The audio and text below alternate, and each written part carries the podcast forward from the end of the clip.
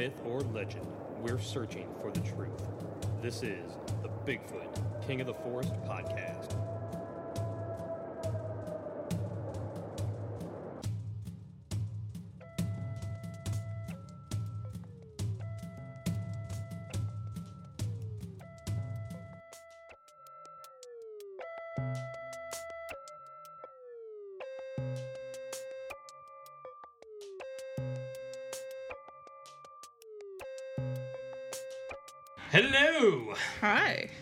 Welcome to Bigfoot King of the Forest podcast, episode number 10.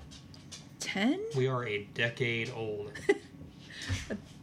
That that's crazy. It's not opening your Catahoula beer. That's right. I am uh, drinking a Catahoula Common from Gnarly Barley. Oh. They're a pretty great regional brewery down here in Louisiana. Um, they've been over in Hammond. This uh probably one of my one of the nicer beers from, from the area, It is. I like the can. The can's pretty cool. and it's our dog. It So, is. It really is. If you make it black and white, it really does look like Bowie. Yeah, it looks like Bowie. Our dog Bowie is a Catahoula, which is the official Louisiana dog, dog. Or something like that. It's a it's a cur dog. It's what they call it. But um, yeah. So yeah, we had a good night tonight. So Saturday night, it's about ten fifteen our time, not your time. This will be later on next week. But um, you probably hear Shadow Dog trouncing around the background, and He's uh, playing with a toy. yeah, I noticed that there's a bunch of um, animal innards, stuffed animal innards over there. Yeah, a bunch of So- stuffing all over the floor. I don't know about any of you out there, but our dogs tend to just destroy any stuffed animal we get them. Even when we get, we get the stuff from BarkBox, and they're supposed to be the indestructible toys. Those toys are not indestructible. I think they're less destructible than I think they just got us the tougher toys, not completely Yeah. indestructible. I don't, Because I don't want to say anything bad about BarkBox. I love those They're guys. awesome. And uh, we've got some really cool stuff in those. We got our Yeti toy, um, a bunch of that kind of stuff, and the Drumpf Trump toy yeah, that the dogs destroyed, which was I felt pretty good about. But yeah, so went to see Little Shop of Horrors tonight at the Yes. Theater Baton Rouge. They used to be called the Baton Rouge Little Theater, yeah, mhm. but apparently they grew up.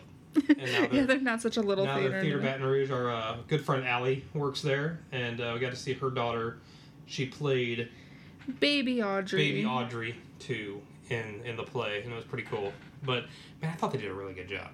It was, I was fun. I was concerned, not not concerned at the the skill level Of the actors the actors because they always do a really good job. But it's such a great musical, and it's one of the few musicals I actually like. Mm-hmm. There's like that and The Music Man, and that, and man, they, they did a really good job. I Well, thought. It's been forever since I've seen Little Shop, so I went into it with really no expectations because it's been so long since I've seen it. But I know that's Madeline's favorite musical, so she watches it all the time. So I think she was scared too, you know, hopefully. Yeah. Which I think she was happy with it. But overall, if anybody from, and I really doubt anybody from Baton Rouge Little Theater is listening to this, um, y'all did a really good job. It was it was excellent. So we've got a couple things here. I'm starting to get to the news, but I realize that I actually don't put this news live till tomorrow morning, so I have to get in the back end of our website. Oh, yeah, yeah, because you put them live on Sundays. Yep. Yes, and we are recording on Saturday this week. Usually, we have been recording on Sundays. Yeah, but I, I kind of had to beg Sara to do this on Saturday night. I know it's late on a Saturday for us. We're Well, and then we also have plans for tomorrow. Tomorrow's roller derby Sunday night. yeah. I'm gonna so, be I'm gonna be filming roller derby, which is the first time um, been talking to volunteering. Um, not Well, that it's a you said thing. you wanted to start that a bad volunteering. thing. It's, I just I, I have I do a lot. I know. and like I, I want to help. I enjoy roller derby. Um, of course I do. I post it every time I'm there on my Snapchat, uh, not Snapchat, fucking Instagram. And I've had a I've had a couple what they called the kiss me tooies, and now I'm drinking beer and I'm kind of feeling a little bit. Um, but they it was good. That drink was. That good drink. It, that's a this probably isn't just a Rouge theater thing, but they always, depending on the play, they always create the drink of the show, and it was a Kiss Me Tooie, and it was what vanilla vodka, amaretto. Amaretto, Sprite. It Oh, was, it was good. It was really good. Um, and it didn't taste alcoholic, which No, not at is all. Mm-hmm. always a problem. Um, so we got a couple reviews. Yeah, we did. We got a couple reviews. I'm actually this is really cool. Mm-hmm. Um, the first one is from BT4UTC. I don't know who that is. It's, a, it's sometimes you're just like their acronyms. You're like, what does that yeah, I'm not mean? sure BT4UTC. BT4UTC. If you're out there, I would love to know what that means. I if maybe it's just the one they throw at you. Um, you all probably heard a beep. Somebody sounds like somebody commented on something on. Facebook Yeah. Oh well. Not sounded like a Facebook chime. It did. It did. So, BT4UTC wrote, Good and entertaining, five stars. This show shines the light on a culture and cult following I knew nothing about in a funny yet informative way. I'm curious, like that they know nothing about. How did they find us to start with? I'm Don't know. curious to know. Okay, keep going. They said, Thanks, THX, exclamation point. Great with an eight. Job, guys. The OK symbol The hand symbol Yeah, little, the little emoji for okay. whatever that, whatever that is, that okay emoji. Yeah. I'm pretty sure that's not white power. I'm pretty sure because that's all bullshit anyway. We all know that. Oh yeah, that's Um, all over lately. Oh my god. So, the I'm not gonna name names, but there was uh, an incident where somebody freaked out because they saw somebody post a picture with that in it, and I know for a fact this person is not that way. Um, and so we jokingly asked, um, and yeah, um, they they took it pretty hard because most people don't even know this. Like you have to be basically on social media and be friends with a lot of like I guess more left wing liberal people, which we are. We tend Yeah. to, we, we lean that way. So, but sometimes this shit gets out of hand and crazy. Um, thank you BT4 UT UT U2C. Um, we appreciate that a lot. And the next one is from Mothman46 Mothman. also five stars. I love this podcast, and you will too. Not 100% sure where I heard the shout out to check out this show, but I'm glad I did.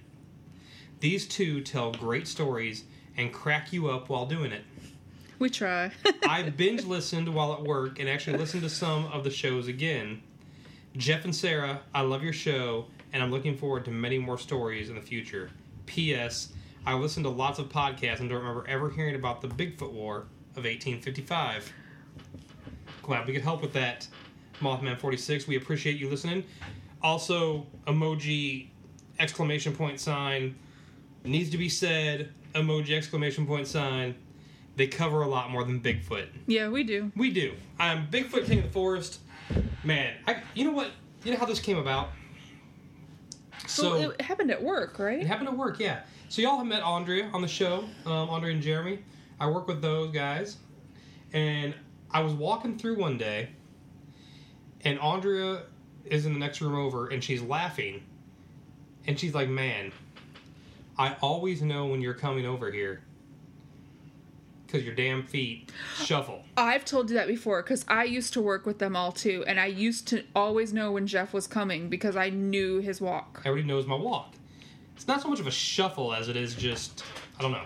I don't I never paid attention to before, but I forget how we got from that point to something about Bigfoot, and I made the joke about the cowardly lion, basically of I were king of the forest.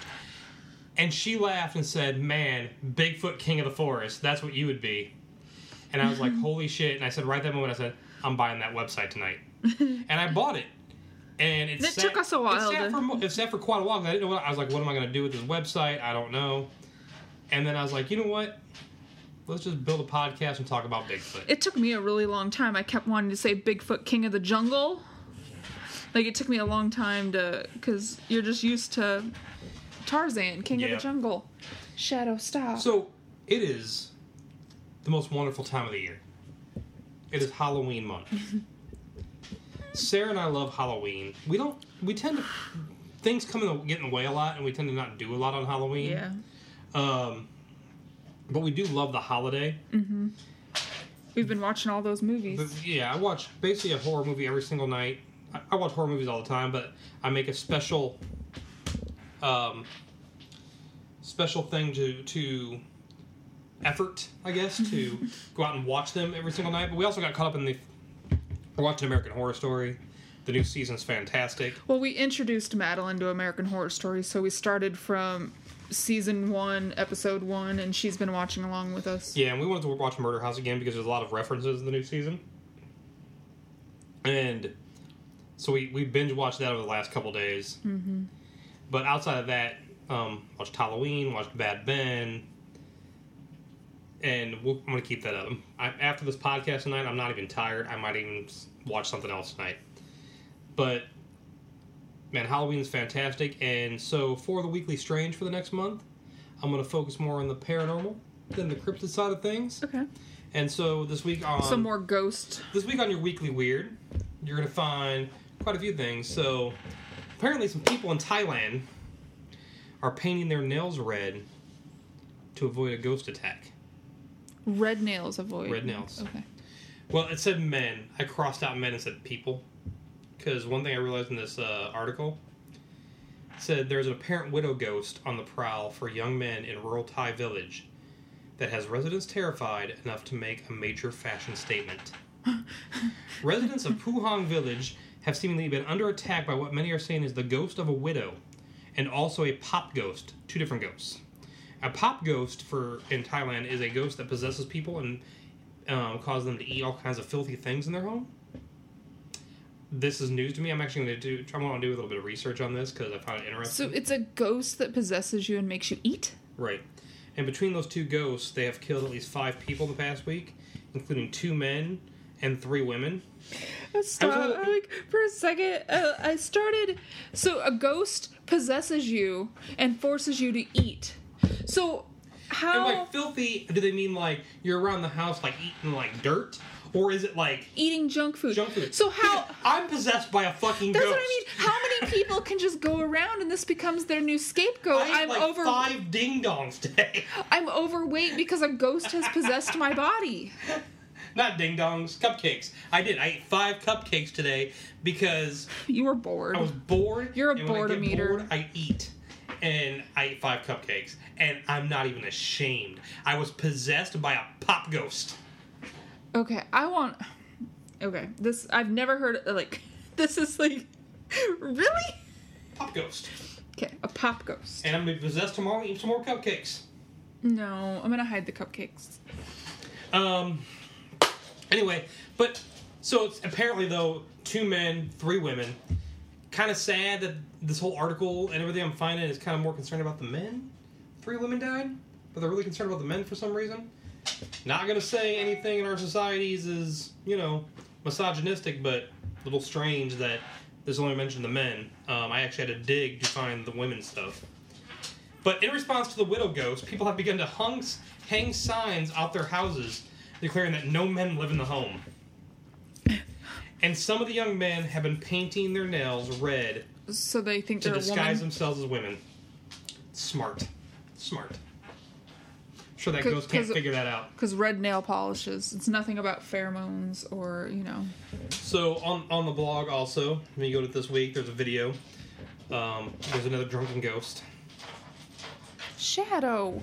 apparently a haunted bar in England, the Miners Bar, the Miners Arm, which is in the town of Alfreton. A little video on the website.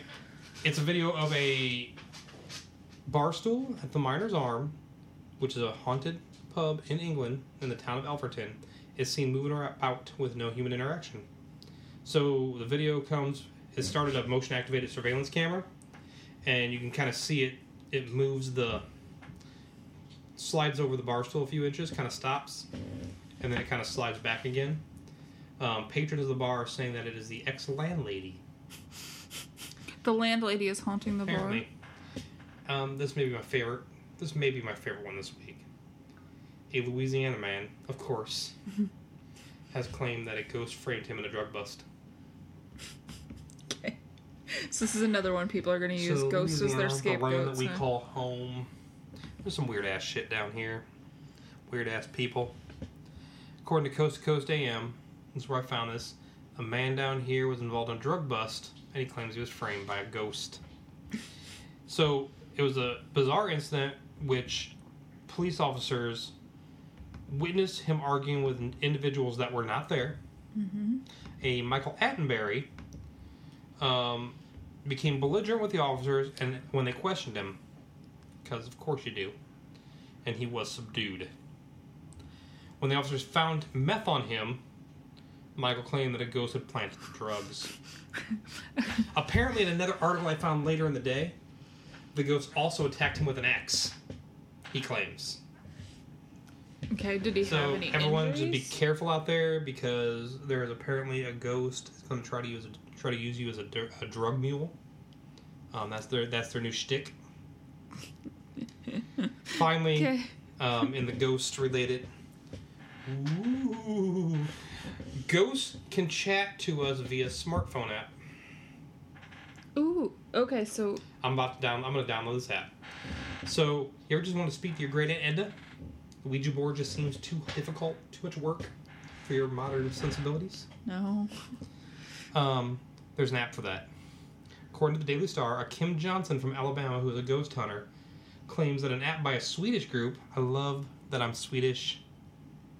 I'm and they're Swedish, and my peoples have invented a ghost app. The, the, the group is known as the Laxton Ghosts, has created an app that has several tool, tools, including an EMF reader. Miss Johnson, who describes herself as a pretty logical and skeptical, because they always do, uh-huh. believes that there's something there's sometimes things that you can experience that you have no other explanation for. I will agree with that. She says the first thing you need to rule out is electromagnetic interference, which can cause mm-hmm. hallucinations. I also Yes. agree with that. Mm-hmm. So the app also contains a spirit box that plays white noise, and which ghosts can use for real time communication. I'm I'm a downloading this app. I'm just letting you know. I'm I'm curious. be I want to experiment It might be it. ten bucks, but I'm paying it. Um, I'm gonna do this. I think it would be fun to I know people say you shouldn't ghost hunt your own house, but we've had some we've had some weird stuff. We should post the videos some sometime. I'm gonna post the video. You know what? When we do our, we'll talk about it. Ooh, I'm gonna hold you in Oh. suspense, people. I don't know that I still have them saved. Oh. We'll have I've- to see what I still have I've saved. I've posted them to Facebook and stuff. Okay, we'll have to see what we still have saved. Yeah, I'm I'm going to I'm going to not tell you. I'm gonna not tell you. I'm going to make you all wait until we do our ghost episode, which will be released on Halloween. We have some videos. Madeline says that we have a ghost and his name is Frederick. What kind So- of name is Frederick for I don't know. But anything weird that happens around the house, she just yells out, Frederick! So, I got a few things we'll talk about during that. I've got some interesting experiences throughout life Mm-hmm. that I, I don't know if I'm a ghost believer, but um, I'm definitely had some weird things I don't- happen. we've talked about this before, which we'll go into it more when we do the the Halloween episode, but I don't believe in mal- malevolent, mal- however you say I don't, ghosts. I don't believe that they're out to harm us Yeah. or anything, but I do believe that there's the energy isn't able to dissipate. And so the ghosts that are here, because I, how, how can a ghost pick up a knife? How can a ghost hurt? Yeah. But yeah, we'll go into that more. Um, people argue, but you know, this is going to be a few, probably a couple episodes this month of some more paranormal type stuff. Yeah. Um, man, again, thanks for everybody for listening. You, I'm going to put out there. You can catch us on Podbean, iTunes. You can catch us on Well, Podtail. well, Chance just called about 30 minutes ago. Did you know you can be on Spotify? Dude, we're already on Spotify. yeah, he didn't know that though. He was well, super no, excited. he He's was like- so excited. He was so excited. He said, Dad. He actually messaged me saying, Dad, can you talk right now? And I was like, Yeah, man. Um, so he's like, "Did you know you can be on Spotify?" I'm like, "We are on Spotify," and we actually get quite a few uh, listens on Spotify. In fact, this past week, since the two last Tuesday's episode, we have had So in like the last five days. right. We have had about 160 downloads in just these few days. We are up to 886. I think we're gonna be 900 here in the next day or so. That is Um, crazy. one of the things I think helped out though is our friends over at the Keep It Weird uh-huh, podcast yeah. gave us a great mention. Um, we really appreciate that, ladies. Um, I hope you all enjoy our, our podcast as well as much as we do yours. Um, the I think that's it though. Um, of course, leave us reviews, subscribe to us, um, all that happy shit. Like Which we I know we we what we did the contest when we hit 500 likes or when I hit was it, that? it was 500 downloads, 501 downloads. I think since we're almost to a thousand, I think we need to run another contest that's like fifteen hundred. I think because the- the problem is, is we hit the five hundred before the episode I- even I, aired. think that's going to happen again. that's why I think Um, if we so make it I think the hundred, fifteen hundred, we are going to do something a little, even maybe a little bit bigger than the last one. Um, last time we gave a free T-shirt away, which I'm pissed because we're still waiting for the damn T-shirts from the printers. I'm not Yeah. to name names, but guess what? I'm not using you after this. I'm gonna. I got a buddy. Friend type guy, acquaintance, whatever, more than an acquaintance, that actually owns a print shop. We're going to use him. Um, I'm pretty perturbed because these people won the the T-shirt. Um, our friends over at Bigfoot and Bob, and I'm really really upset because it's been two weeks since they won, maybe two and a half weeks, and I messaged them. I was like, guys, I really apologize for this. I was like, yeah. Well, we chose this printer because back, um, when I did embroidery and a set, you know, apparel as my job, this was my printer. And so they were really good and fast turnaround, everything. It must just be because it's not a huge order or anything like that, that it's just not high priority. And so it's like you come to find out, you know, just that no.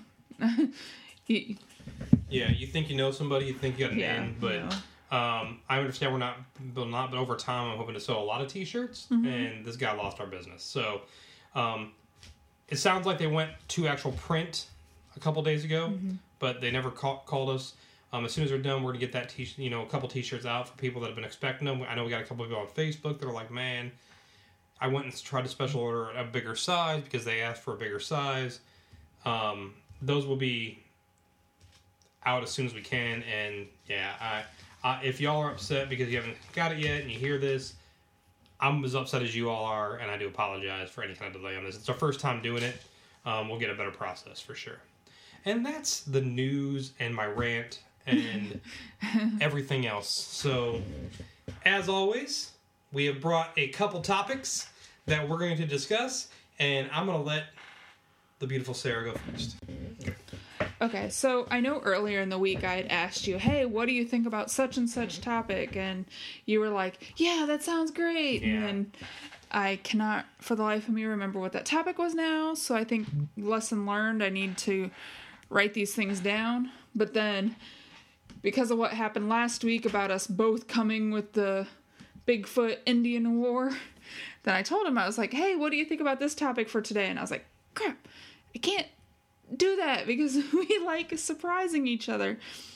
But um so I can't think of why I thought that this would make Oh, I think it's because it was the carnivorous plants you guys were talking about. So it kind of made me think about this and then it was another um cabinet of curiosities episode that um Aaron Mahnke did and so I was like, okay, this is what I'm going to do. So you guys were talking about carnivorous plants. So I started thinking about can organisms live without a brain? So how you've got the carnivorous plants, they're plants. They don't have brains. So um I found three websites. So I'm just um so the first one is kidsdiscover.com, you know. We're going to go into kids layman's terms talking about this. So Neuroscience is a heady topic. So, um, so talking about the brain, neurosci- neuroscience is a kind of a difficult subject for uh, people to get into. But some people, most people, have a pretty good picture of the vertebrae version of a brain. So, what humans have and animals have. So, it's an organ. It exerts centralized control over the rest of your body, including all your other organs. It generates patterns of muscle activity and it collects and interprets sensory information. So the problem is is you have vertebrae brains versus invertebrate brains. So when you jump into the world of invertebrates, invertebrates, the whole idea of the brain starts to get a little bit fuzzier. Um, so this instead of having a brain, they end up having a concentration of nerve cells at one end of the nerve cord, and this is called a ganglion or ganglia, G A N G L I A, and it's not essential. It's not a centralized nervous system like vertebrate brains, but it's still what you would consider a brain in, like I said, layman's terms. So the problem is, is it considered a brain or is it not? So a jellyfish doesn't possess a centralized nerve center. Instead, they have interconnected nerve cells that form a ring around its mantle. So when um so which we all know which I guess you guys don't all know, but our friends and family all know I am obsessed with jellyfish. So I have on my um on my left arm I have um, three jellyfish tattoos, and people always ask me all the time, why are you obsessed with jellyfish? And it's more just because they are so beautiful. They just go with the flow, you know, just kind of the ebb and flow of the water, um, just the kind of no care in the world, but yet they are a bitch. They can kill you, but yet they're so beautiful and seem to be carefree and just going through everything. But jellyfish, though we think of them as animals, they don't have brains. They just kind of, it's the current of the water is how they get their food, how they um, go through the system, um, how they kind of go through this process, and says mindlessly floating in the ocean, waiting for food to swim their way. So Researchers have learned that jellies are far more purposeful and sophisticated. Moon jellies avoid being swept out by an ongoing tide by diving to deeper waters. How, without knowing a brain, how do they know to do this? Right. How do they know to go to deeper water to avoid? And then if they bump into friendly jellies, a simple excuse me will do. But the same encounter with a predatory jelly will send them swimming to avoid being lunch. How? And it's like some box jellies have eyes, and two of those eyes can actually form images. So, two of their 24 eyes, they can see, but they don't have a centralized nervous system. So, how is the. How's the. Yeah.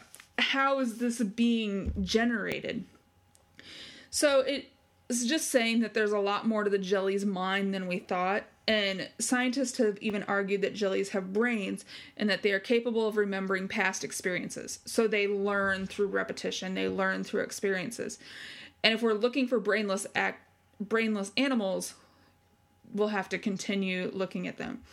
So this article kind of goes into um, different um, organisms that don't have brains um, but so going from the jellyfish, so then I found another website and it's just 10 brainless animals you never knew about. Okay. The problem is is that the brain as we think of it is an organ that serves as the center of our nervous system. But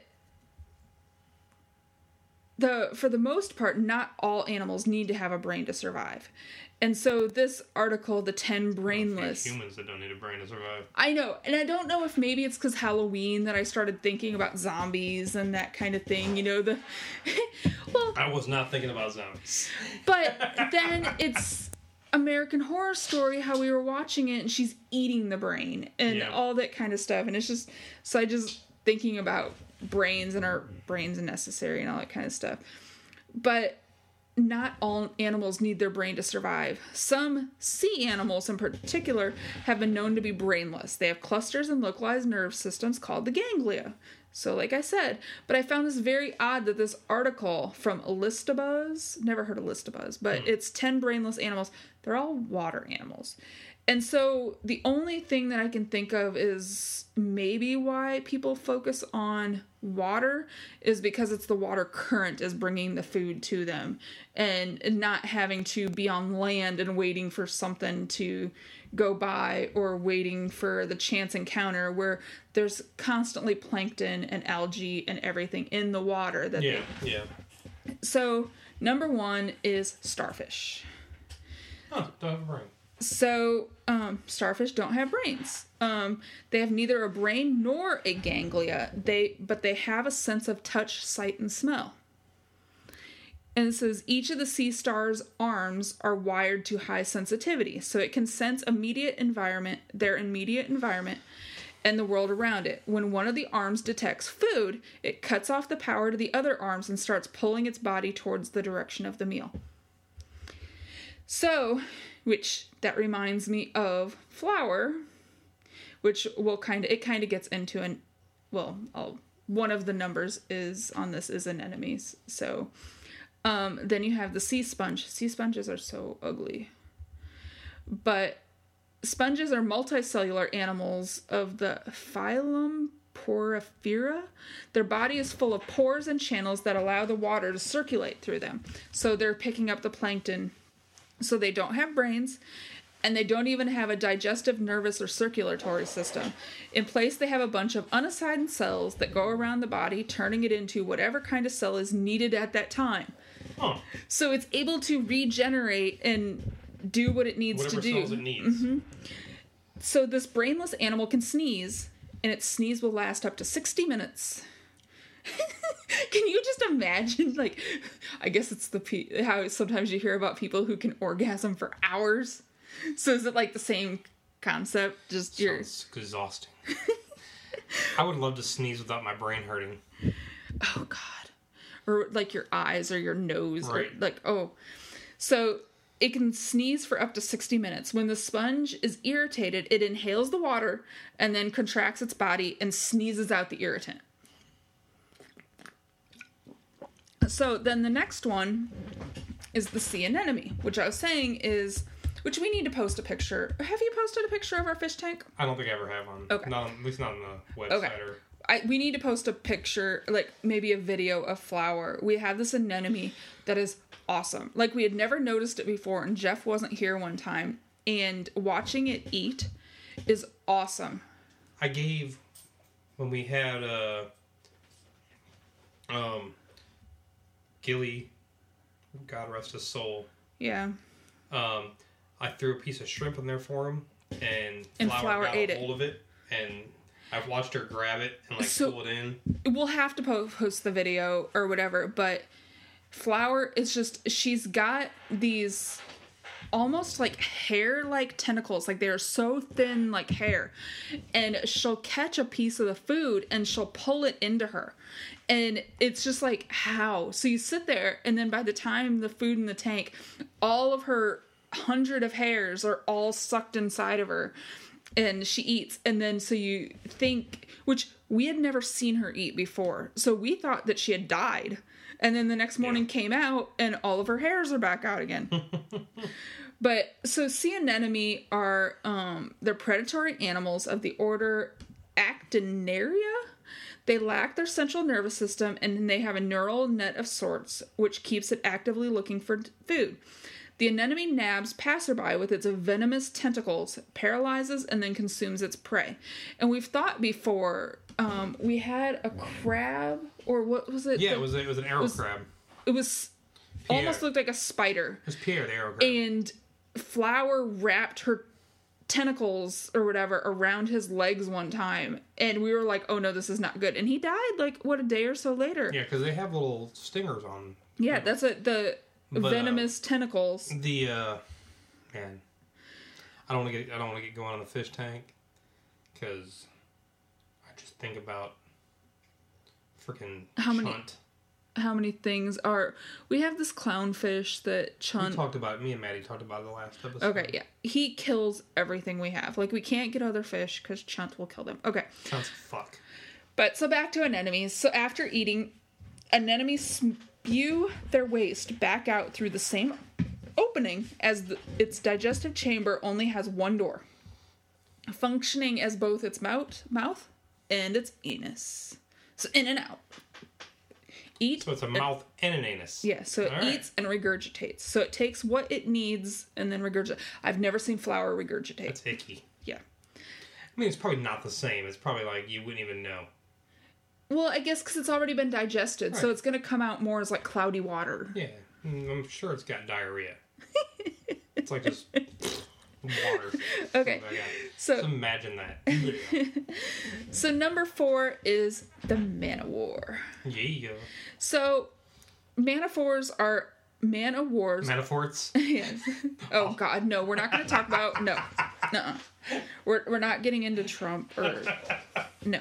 Sorry. So, man o' wars are from the jellyfish family. And back when I was actually trying to choose a roller derby name, that um, because I love jellyfish, man of war was actually one of them that I had considered. But but we were gonna make it woman of war, and then I was like, but then I was just like, yeah, but I don't know. Which, which we've gone into this that I broke my ankle during um, our fresh meat Derby 101, so I was never actually able to join the team. So I can't use an official Derby name until I f- hit one year of volunteering. So um, I keep score and work the penalty box and that stuff for my, our local roller derby team. So in March, I will be able to officially use my name. So um, my head NSO, so that's non-skating official. Um, I've already talked to her about my name, so but it's not my name till March. So when we get to March, you guys will all know my name. But okay, so Man of War, which is not my derby name. So um it's a floating terror or blur bottle is what they call it. It's characterized by a translucent sac that floats on the surface and a colony of polyps that stick to- together to create the manowar. This creature is known for great survival instincts and its venomous tentacles can deliver a powerful sting. So that one doesn't really talk about how. It just talks about it sucks. But so bad. Every time I think about polyps, I think about human digestive systems and polyps. Yeah, I mean that's It's- kind of what the first bad. thing. I don't know. Just I mean people get polyps. Okay, so then number five. Oh my god, I'm honey, I'm gonna be talking forever because I'm only to number five. That's cool. Okay. So number five is the sea lily. Pretty. Like here, Yeah, look, they're look really gorgeous. Okay, okay. It's awesome. It's pretty. So they look like underwater ferns, but they're actually animals and they have no brains, of course, because that's what we're talking about, right? Is no brains. Sea lilies are rooted to the ocean floor and they gather their food through their feathery arms, which apparently require no thinking at all. Duh. they look delicate, but sea lilies are tough enough to endure the pressure of living up to 20,000 feet below the surface. Jesus, 20,000, that's all. that's a lot. Is that You cannot get to twenty thousand feet. is that 4 miles underwater? Well, let me look. You go ahead and keep talking. Uh, well, is yeah, it's about four miles. four underwater. miles underwater. That's crazy. Okay, number six is jellyfish, the most popular non-brain organism in the world. So to give you a reference, Okay. the Titanic is twelve thousand five hundred feet down, and we cannot get to it with human. Right. We have to send down submarines. Mm-hmm. So, jellyfish are the major non polyp form of individuals of the phylum Cnidaria. They are free swimming marine animals consisting of gelatinous, umbrella shaped bell and trailing tentacles. Jellyfish don't have so much internal organs. Instead of a brain, it has a neural net, which is a system of nerve cells interwoven, interwoven all over the animal's body. Number seven, we used to have one of these a sea urchin. I did. I love the sea urchin. What was oh, was his name was Spike. Spike. Yes, we had Spike, the sea urchin. He lived for quite a while. Spike was awesome, and yeah, and then he would just leave his spines all over the place. I think my two favorite things were Spike and Belmont. Yes. Belmont. Okay. No, we don't have the video of Belmont anymore either. Okay. So, sea urchins are also called sea hedgehogs. They're small, spiny, globular animals that make up the class Ene- Echinoidea of the I'm not even gonna try that. Echinoderm phylum. Okay, we need some marine biologist on here to help us pronounce our. If you're a marine biologist and you're listening to the podcast, please correct us anytime you would like. There's no planning ahead for the creature lacking in brains like urchins. They creep around the ocean floor looking for food, but have to make up for the lack of brain using their sense organs. They do not need to worry about self defense either, thanks to the sharp spines covering their bodies, which give them ultimate protection from predators. They basically look like a porcupine, but they're in a ball. Yeah. The sea cucumber, which I always think looks like a penis. What? Sea cucumbers. What? Just the sea, sea cucumber. cucumbers. They don't have pra- they don't have brains, but they have ingenious defense mechanisms. When under attack, sea cucumber sense can startle their attacker by suddenly That dis- does look like a penis. Can okay, so they startle their attacker by suddenly disgorging their guts and their internal organs. So they just So kind of like a penis. yes, they just or Big purple penis. or they can opt to eject long, sticky tubes from their anus to ensnare and possibly disable the predator permanently. Not exactly like a penis then. So then, coral. Coral is known for creating multicolored and textured reefs as each tiny individual coral dies and leaves its colorful shell behind, attached to its neighbor. But corals are actually fierce little warriors. When a predator looms or when two beds of coral grow into one another's territory, the little polyps send out their tentacles to poison and sting the interlopers into submission. Huh. So I didn't real. I guess I always just thought of coral as being flowers, or I never um, thought that I they thought had. they were like bits and pieces. I didn't know they were. I mean, I knew they were living, but I thought they were like bits and pieces, like a bunch of animals, like plankton, and like I always thought it was like a bunch of stuff. I'm completely off base. Mm-hmm. So then number ten is sea squirts. They Also, what the sea cucumber does. okay. So Google sea squirts really quick. All right. They are actually kind of cute. These marine tunicates, which they have a bag-like body with orifices through which water Huh. flows in and out of a central pharynx, pharynx or um, so throat.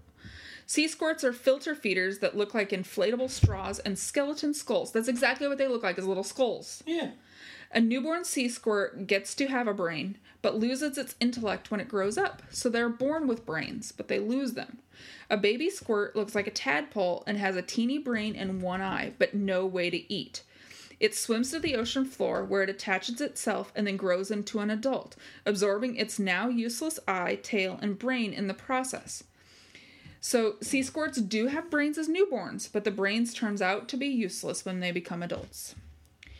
So, so what I've been talking about right now is animals that just don't have brains. But what's what happens when an animal that has a brain loses its brain? So this is what I was telling you about earlier is this is from the BBC It and joins it's a fraternity. what? What'd you say? It joins a fraternity. really? okay. So I found this is on the Cabinet of Curiosities. Um, so Aaron Mahnke was talking about um, Mike the headless chicken. So See, I thought you switched topics on me. no, I'm talking about no brains. I get that, but You thought I was only bringing Mike the headless chicken. I thought we were just going to talk about Mike the Headless Chicken. no. So I thought you'd switch topics. I was like, oh, you saucy little minx. Oh no no no no. Okay. So I found this. So Aaron Mahnke talks about Mike the Headless Chicken, and so I was like, okay, this is awesome. And so that's what this article is from the BBC, and it's actually very well written and everything. So I'm like me summarizing it or whatever. So I'm just gonna read the article. And we'll post the article with the when we put the podcast up. with the but i'm like i'm just gonna go ahead and read it um So, 70 years ago, a farmer beheaded a chicken in Colorado and it refused to die. Mike, as the bird became known, survived for 18 months. 18 months with no brain. And became famous. But how did he live without a head for so long? asks Chris Stokel Walker. On on September 10th, 1945, Lloyd Olson and his wife Clara were killing chickens on their farm in Fruita, Colorado. Olson would decapitate the birds, his wife would clean them up. But one of the 40 or 50 animals that went under Olson's hatchet that day didn't behave like the rest. They got down to the end and had one who was still alive up and walking around, says the couple's great grandson Troy, himself a farmer in Fruita. The chicken kicked and ran and didn't stop. It was placed in an old apple box on the farm's screened porch for the night, and when Lloyd Olson woke the following morning, he stepped outside to see what had happened. The damn thing was still alive. It's part of our weird family history, said Krista, his wife. Waters heard the story as a boy when his bedridden great grandfather came to live in his parents' house. The two had um, adjacent bedrooms, and the old man, often sleepless, would talk for hours. He took the chicken carcasses to town to sell them at the meat market. He took his rooster he took this rooster with him, and back then he was still using the horse and wagon quite a bit. He threw it in the wagon, took the chicken in with him, and started betting people beer or something that he had a live headless chicken. Word spread around Fruita around the miraculous headless bird. The local paper dispatched a res- reporter to interview Olson, and two weeks later, a sideshow promoter, promoter called Hope Wade traveled nearly 300 miles from Salt Lake City, Utah. He had a simple proposition take the chicken on the sideshow circuit, they could make some money. Back in the 1940s, they had a small farm and they were struggling. Lloyd said, "What the hell? He might. We might as well." First, they visited Salt Lake City and the University of Utah, where the chicken was put through a battery of tests. Rumor has it that university scientists surgically removed the heads of other chickens to see whether they could get any to live. It was here that Life magazine came to marvel over the story of miraculous, miraculous, Miracle Mike, the headless chicken, as he had been now branded by Hope Wade. Then Lloyd, Clara, and Mike set off on a tour of the U.S. They went to California and Arizona, and Hope Wade took Mike on a tour of the southeastern United States when the Olsons had to return to their farm to collect the harvest. The bird's travels were carefully documented by Clara in a scrapbook that is preser- preserved in the Waters gun safe. People around the country wrote letters, 40 or 50 in all, and not all positive. One compared the Olsons to Nazis. like Nazis. Another from Alaska asked them to swap Mike's drumstick in exchange for a wooden leg. They're going to make him a peg leg pirate. Some were addressed only to the owners of the headless chicken in Colorado, and it still found its way to the family farm. After the initial tour, the Olsons took Mike the headless chicken to Phoenix, Arizona, where disaster struck in the spring of 1947. That's where it died, in Phoenix. So, It's hot as hell in Phoenix. so what happens when a chicken's head is chopped off? Beheading disconnects the brain from the rest of the body, but for a short period, the spinal cord circuits still have residual oxygen. Without input from the brain, these circuits start spontaneously. The neurons become active, the legs start moving. Usually, the chicken is lying down when this happens, but in rare cases, neurons will fire a motor program of running. The chicken will indeed run for a little while, but not for 18 months, more like 15 minutes or so. So, you hear about this every once in a while. I've seen it happen. yeah. So the chickens, just because the neurons start firing, and Yeah. they'll.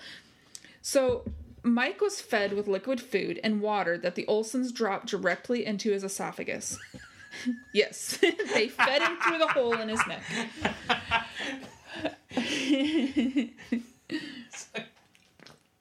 Just imagine him like popping a freaking funnel. That's so. Um, the story that on Cabinet of Curiosities, what he actually said is they had a little funnel that they would put into the hole, and they would funnel. Amazing. Yeah. Wish my funnel stuff into me. Kind of. Rem- what's foie gras or Fogwa, yeah. fagua, like how they force the food. But another They vital. actually don't really do that anymore. Well, I know, but just kind of reminds me of the same thing. Another vital bodily function they helped with was cleaning mucus from his throat. They fed him with a dropper and cleared his throat with a syringe. The night Mike died, they were woken in their motel room from the sound of the bird choking. When they looked for the syr- syringe, they realized they had left it at the sideshow, and before they could find an alternative, Mike suffocated.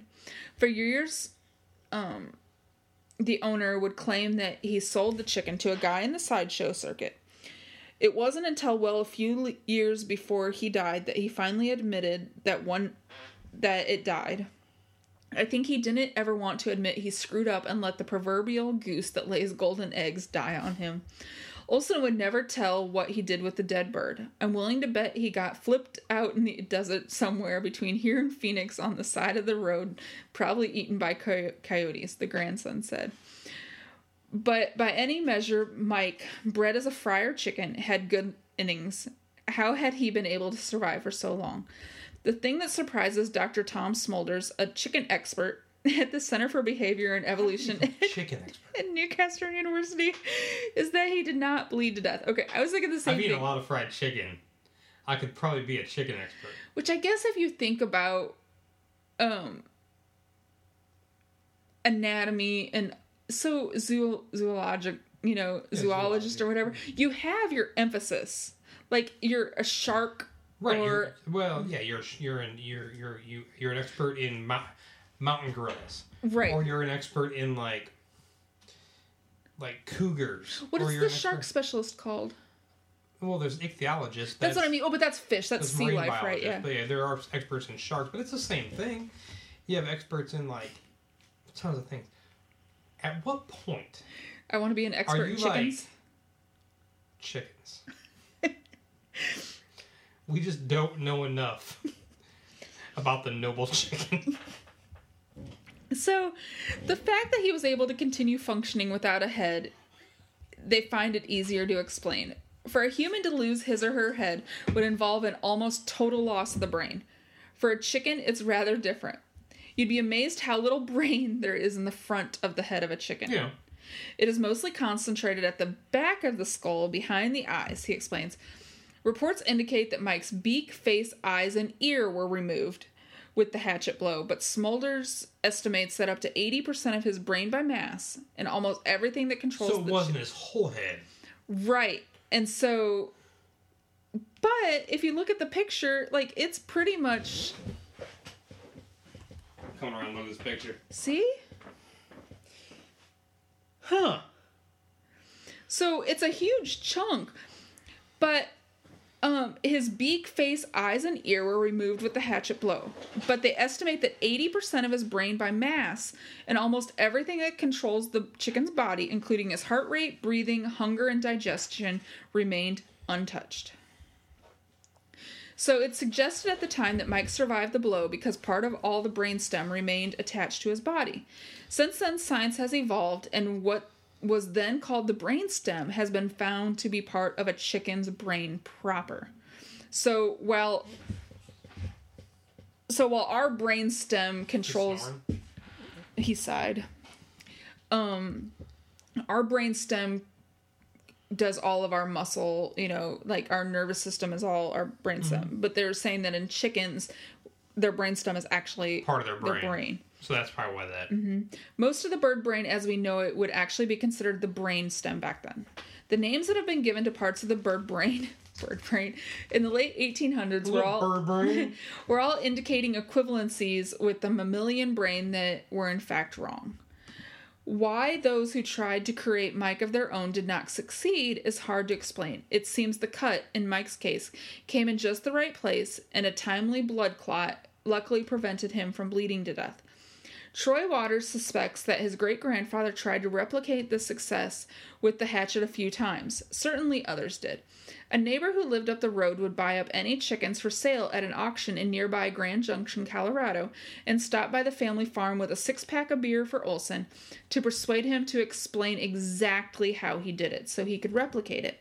I remember him telling me, laughing, that he got free beer every other weekend because the neighbor was sure he got filthy rich off this chicken. Filthy rich was an opinion many held in Fruita of the Olson family. But according to Waters, that was an exaggeration. He did make a little money off of it. He bought a hay baler and two tractors, replacing his ho- horse and mule, and also a bit of luxury, a 1946 Chevy pickup truck. Good for him. Waters once asked Lloyd Olson if he had fun. He said, Oh, yeah, I had a chance to travel around and see parts of the country I probably otherwise wouldn't have seen. I was able to modernize and have farm equipment, but it was something he put in his past. He still farmed the rest of his life and scratched a living out of the dirt. So so that's the story from the BBC BBC, but on here they also they have a poem So, I will end my story with the poem Miracle Mike the Headless Chicken. I love that there's a poem. What? I love that there's a poem. I listened and heard the farmer say, We'll have this fowl for lunch today. Thought I, there won't be nothing doin'. I just can't see myself a stewin'. But he took the axe and chopped off my head, then threw me down and left me for dead. There on the ground for a moment I lay, then I arose and walked away. Said Farmer Lloyd to his kindly wife, That's the strangest thing I've seen in my life. Said the kindly wife to her farmer man, I can't put him I can't put him in the frying pan. A fowl that hates so much to die, there must be some good reason why. And since he wants to so much to live, every living chance to him will give. Through my esophagus they feed me corn, they give me drink and keep me warm. I'm well and happy as can be. I stand around for folks to see. Although I haven't got ahead, I'm better off than I'm dead. And so it's written by, it looks like Arba Glean. Wait, it wasn't written by the chicken? No! really? So it was written in 1945 by Arba Glean, it looks like. So that is the story of Mike the chicken and brainless organisms. Man. That was more intense than I thought it was going to be. You're welcome. All right, you want to take a little break? We are 57 minutes in. World's kind of blurry, but so am I. I live in the forest. Oh my, oh my. Because I got big feet and even bigger meat. If you come too close, I'm gonna get you. And I'm gonna love you. Cause you're a regal man. You're gonna be a congressman. Gonna get that cock burned. Cause you ain't used lube. You can find us on that porn tube. Yeah. All right. So yeah, the uh, Mike the Headless Chicken. That was You're uh, welcome. That was good. That was good. I'm gonna go ahead and talk about something that bothers me a bit. Bothers you? Not much bothers you. It bothers me uh, in the in the whole realm of the whole idea of Bigfoot.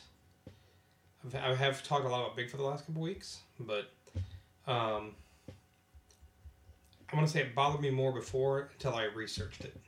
If that makes sense. Okay. I'm talking about Ghostfoot. Ghostfoot. Oh, you were talking about this earlier The in the week. curious Okay. argument. I'm, I, I've entitled this Yeah. Ghostfoot. The curious argument for interdimensional Bigfoot ghosts.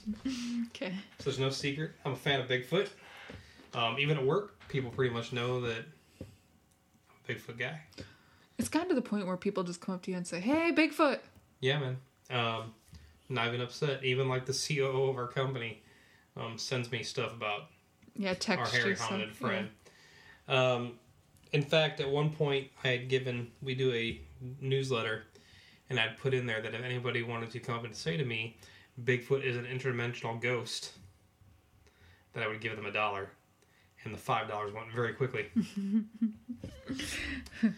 um, so, I'm of the skeptic variety of Bigfoot in general, but if I could have one cryptid to be flesh and bones, it would be Sasquatch flesh and bones real.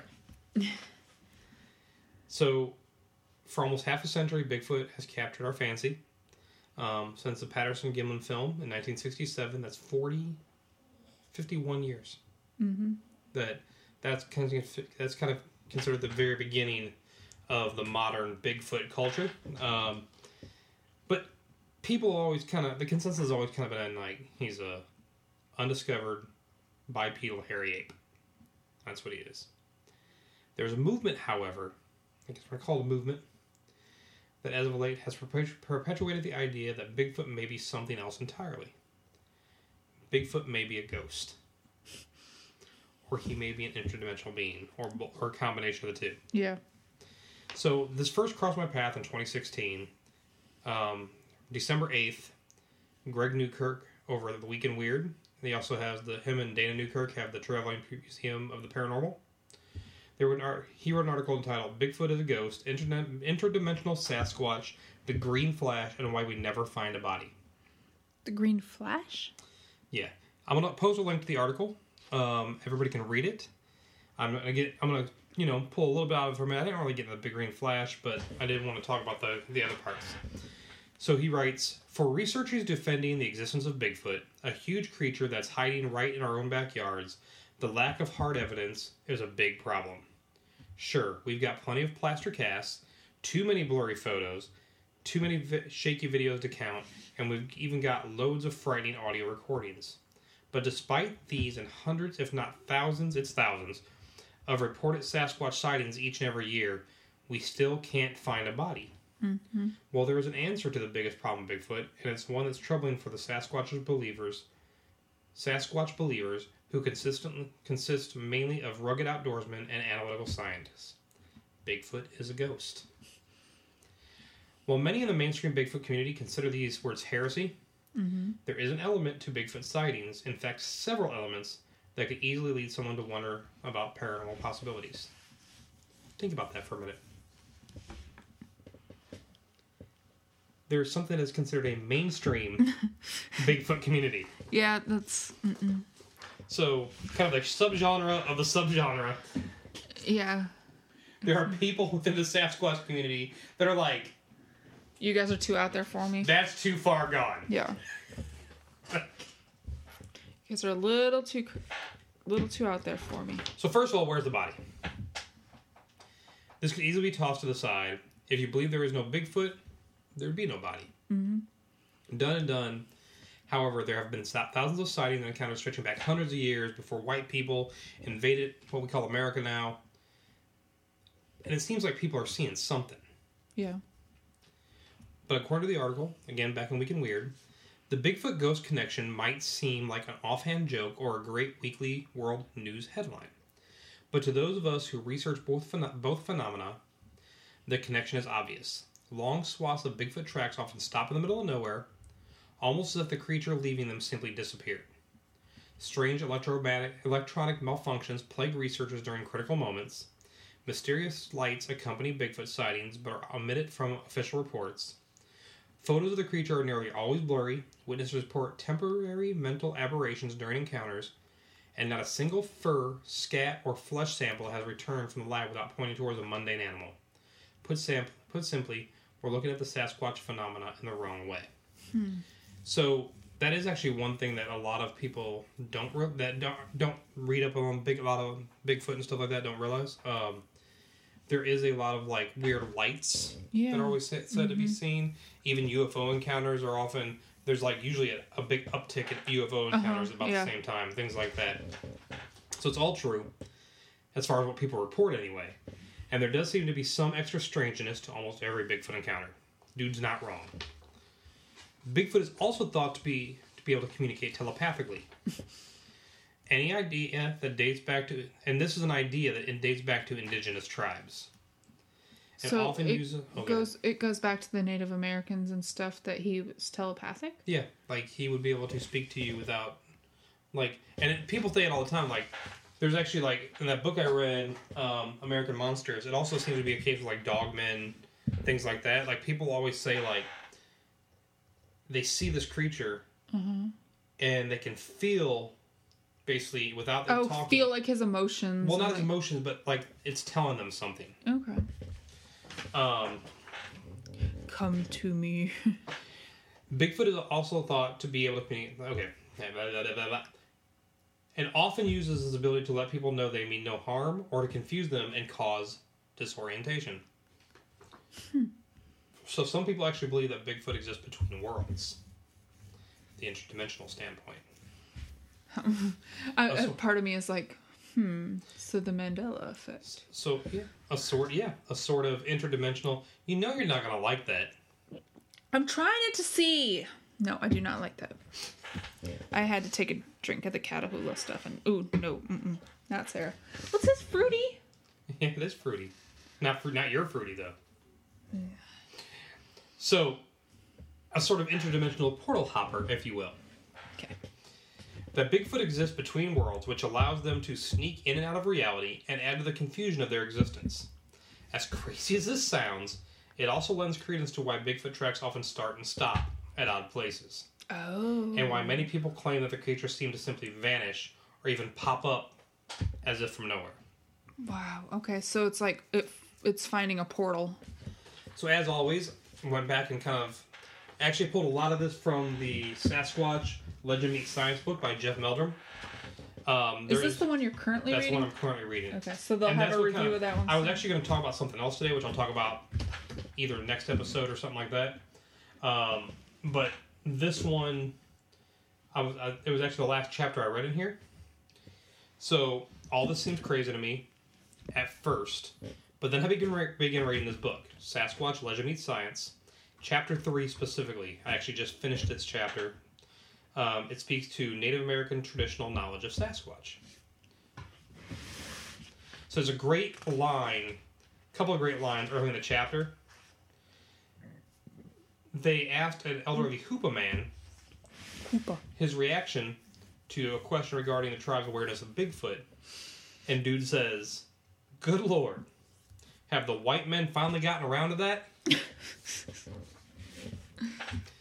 so, most northwestern tribes consider Bigfoot to be nothing more than a physical being. We're talking about like up in Washington State, Oregon, stuff like that, Alaska. Um, but tribes throughout North America outside of the Northwest, including the Hopi, Sioux, Iroquois, Sasquatch are seen more as supernatural or a spirit being. Mm-hmm. According to Ray Owen of the Dakota tribe and the son of a Dakota spiritual leader, they exist in another dimension from us, but can appear in this dimension whenever they have a reason to. Hmm. And for many Native American tribes people, Bigfoot is considered a sort of messenger, and that he makes appearances during troubled times. According to Ray Graywolf, he's of the Athapascan tribe out of Alaska. Bigfoot brings signs or messages that there is a need to change, a need to cleanse. So many Native Americans kind of believe that, like, when you see a Bigfoot, you need to really kind of rethink things. It's a sign. Yeah. I love that that I I've known this name before. Um, the Turtle Mountain Ojibwe tribe. Never heard I of it. love that name. Um, they also believe that Bigfoot is a harbinger of troubled times that appears in symptoms of danger or psychic disruption to the community. Interestingly, the Turtle Mountain Top tribe, Ojibwe tribe, also refer to the Bigfoot-like creature as a Rougarou. okay. Um, this seems to derive from their French influence, as many of the tribes people had extensive contact with French Canadian trappers and missionaries. Um, the Iroquois also regard Bigfoot and the little people as spiritual or interdimensional beings that can leave our physical dimension as they please and also choose the person or the people they present themselves to, and they believe there is always a reason. So, the earliest known contemporary recognition of this knowledge, by white society at least, dates back to 1840 in a letter to his wife, Mary, a Reverend Elkanah Walker wrote, I suppose you will beat me if I trouble you with a little of their, the Spokane Indians, superstition, which has recently come to my knowledge. They believe in the existence of a race of giants which inhabit a certain mountain off the west of us. The mountain is covered with perpetual snow. They inhabit its top. Many believe, people believe this might be the uh, Mount Rainier. In Washington. Yeah. They may be classed with Goldsmith's nocturnal class as they cannot see in the daytime. They hunt and do all their work at night. They are men stealers. They come to the people's lodges in the night when the people are asleep and put them under their skins and take them to their place of abode without their even waking. When they wake in the morning, they are wholly lost, not knowing in what direction their home is. The account of the Indians gives us these giants will in some measure correspond with the Bible account of such a race of beings. They say their track is about a foot and a half long. They will carry two or three beams upon their back at once. They frequently come in the night, steal their salmon of the, from the nets, and eat them raw. Ew. If the people are away, they always know when they are coming very near by their strong smell, which is most intolerable. It is not uncommon for them to come in the night and give three whistles. Then the stones will begin to hit the houses. The people are troubled with the nocturnal visits. So, things I find very interesting about this is this is not. Um, that was written in 1840. And it talks about a lot of things like the smells Yeah. the large footprints. Like I really doubt people in 1967. Like it's very very possible that like the guys from like Finding Bigfoot have read that and they're like, oh yeah, tree knocks and rocks and stuff like that. Uh, But in 1967, a lot of people, and some of them are like construction workers and stuff like that, probably didn't really know about all that stuff from an Well, 1840 newspaper. Like knowledge wasn't internet. as accessible back then either. Right. I mean, uh, Yeah, I'm not. I'm not saying anything against their their their intellect. No, I'm no, I'm, just like just to get copy to- of this letter. This letter, like, so, it's interesting that in 1840, so much of what is now common knowledge of Bigfoot and Sasquatch is right here, and these go back like these are Native American people that are telling these things, so they saw something. Mm-hmm. You know what it is, I don't know. All I know is if Sasquatch exists, there is much we don't know. To be honest, if these were nothing more than the thoughts of modern researchers, they would seem more crazy to me, and they did. But seeing that these ideas are of an interdimensional and ghost Bigfoot date far back into the history of this land and the people that have lived here for and have lived here for centuries, it's something worth considering at least. And then maybe, and the next time you're out squatching, it may be a good idea to bring yourself an EMF detector, and maybe some extra batteries. Just. Get the EMF detector downloaded off iTunes. Yeah, so that's my story. Not a little shorter than yours. Um, you I went to town. you Sorry. went to town this week. That's cool. Um, trying to think, but yeah, man, Sasquatch is a ghost, maybe. But I thought, you know, like around Halloween and stuff like that, just at least give it some thought. And like I said, as I read more, as I was reading this chapter, that it came to me, and I was like, wow, there might be more to this ghost thing. As far like if Sasquatch exists, is it interdimensional? And I've been thinking a lot about the interdimensional stuff since we, before we did the Mandela episode, but like the idea of two dimensions kind of coming together.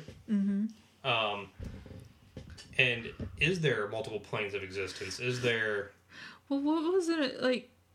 It was over a year ago because it showed up in the memories on Facebook where you and Keegan had talked about the inter the band name of Yeah, interdimensional. Go Sasquatch. Yeah, where that was because that just showed up. So that was like, Yeah, we it was it was uh night it was 2016 because Keegan had shared it back to me again and, and he was like, and said, "Man, "Hey, remember this?" Or no, he was like, "Who would have thought back then that?" this was going to become this big thing. Yeah. Mm-hmm. Um, but yeah, I mean, that's all I got about that.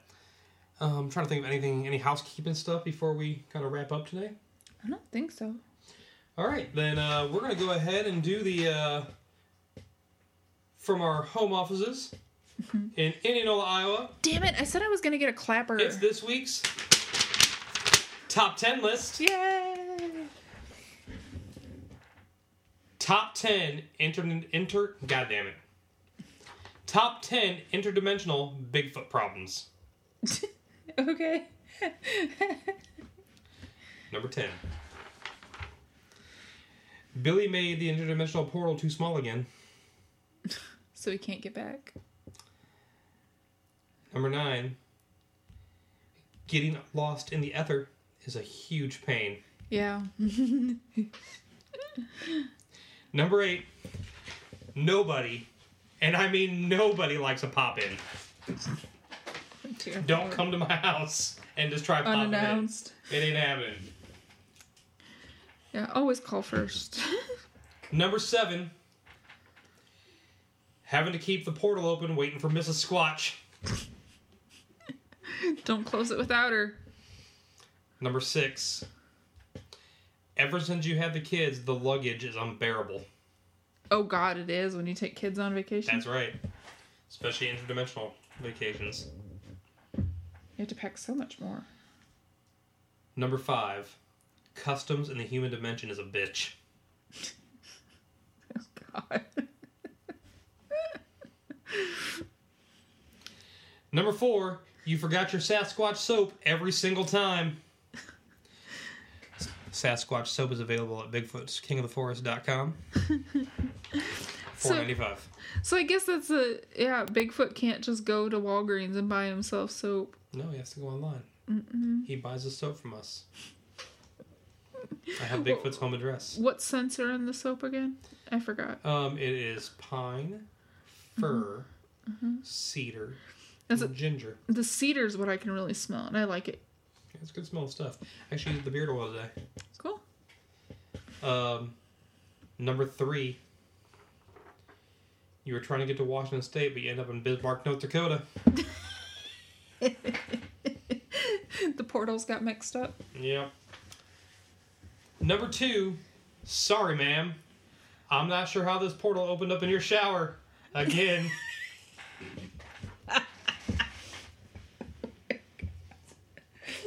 Sorry, Mrs. Robinson. And the number one reason, I'm sorry, and the number one top 10 interdimensional Bigfoot problem getting your big damn feet caught in an interdimensional rift. Oh God. Oh, man. Okay. It's. Anyway, that's our show for this week. We're sitting at about. It's going to get cut down a bit, but I think we're sitting at about uh, 117 hour and not 17 hour and 17 minutes right now. Um, it'll probably get cut down to about an hour and 10, so it's not as bad as I thought. I didn't really. I thought I was gonna have to rush. I didn't even have to rush that much. Um, Sara just talked forever. no, it was a great topic though. I really enjoyed it. Mike, the headless chicken. So I kind of want to cut a chicken's head off, and You want to try it? I want to try that. We wouldn't have to. I could cut a chicken's head off like that. No. I'm just being stupid. We do want chickens. I just want to be a hippie, man. Well, we've talked about getting chickens for eggs and stuff, but then I'm like, when they don't lay eggs anymore, then it just becomes a pet. Because there's no way that I could kill or butcher our chicken who's been in our family and Yeah. everything. So, um, coming up next weekend, we're going to be recording, like I said, our Halloween episode. We're going to have a full house again. Um, Andrea, Jeremy, Keegan should be here, and I even think Urquhart might be coming by. Urker? Yeah, Chris Urquhart, he's a friend of ours. Um, he's a super cool guy. So Super that'll cool go that'll go live on the 30th. That will, and it will go live on the thirtieth, The Tuesday before Halloween. Halloween Eve. Mm-hmm. Um, and we're Well, no, I guess it would actually go live on the 29th because everything goes live late Monday night. Yeah, but most people pick it up on the Yeah, next morning. Um, so that should be a great show. We're gonna have a lot of ghost stories. We're gonna have a lot of uh, ghostly talk. Gonna try to find a couple sound effects. But um, yeah, um, we also got. We'll do keep doing a couple of other episodes, and then on on that weekend, Halloween weekend, so it'll come up probably the first week in November. Mm-hmm. Um, I'm going to put out the show that I have with the kids. We'll Yeah, you're talking going about to visit Iowa. Iowa cryptids and stories, which include like Wapsie Willie and um, some Bigfoot encounters up there. So that'll be fun as well. And then you know, inter- intermixed in there, just you know, some more episodes where we don't really say anything because we don't either don't know yet, or I do know that the one I was going to do this week, I'm going to be doing for next. The one we do, we're gonna do we're gonna do another show on Wednesday this week, and um, I'll be doing that that one, and then I'll, that'll probably go out at some point Yeah, we've got to get a backlog again. Yeah, man, we kind of ran out of backlog. But that said, once again, BigfootKingOfTheForest.com, iTunes, Podbean, all just Google Play. You just go search for it. You're gonna find us. Um, go ahead and subscribe. Give Leave us a review. leave us a review good bad indifferent like i said we don't care we would love to hear stories a ghost story that, like if you hear this this week please please please send us a ghost story and we may read it on our podcast for the halloween show. And as always remember to have your bigfoot spayed neutered. No little squatches. no little squatches. That's all. See you next week. Bye.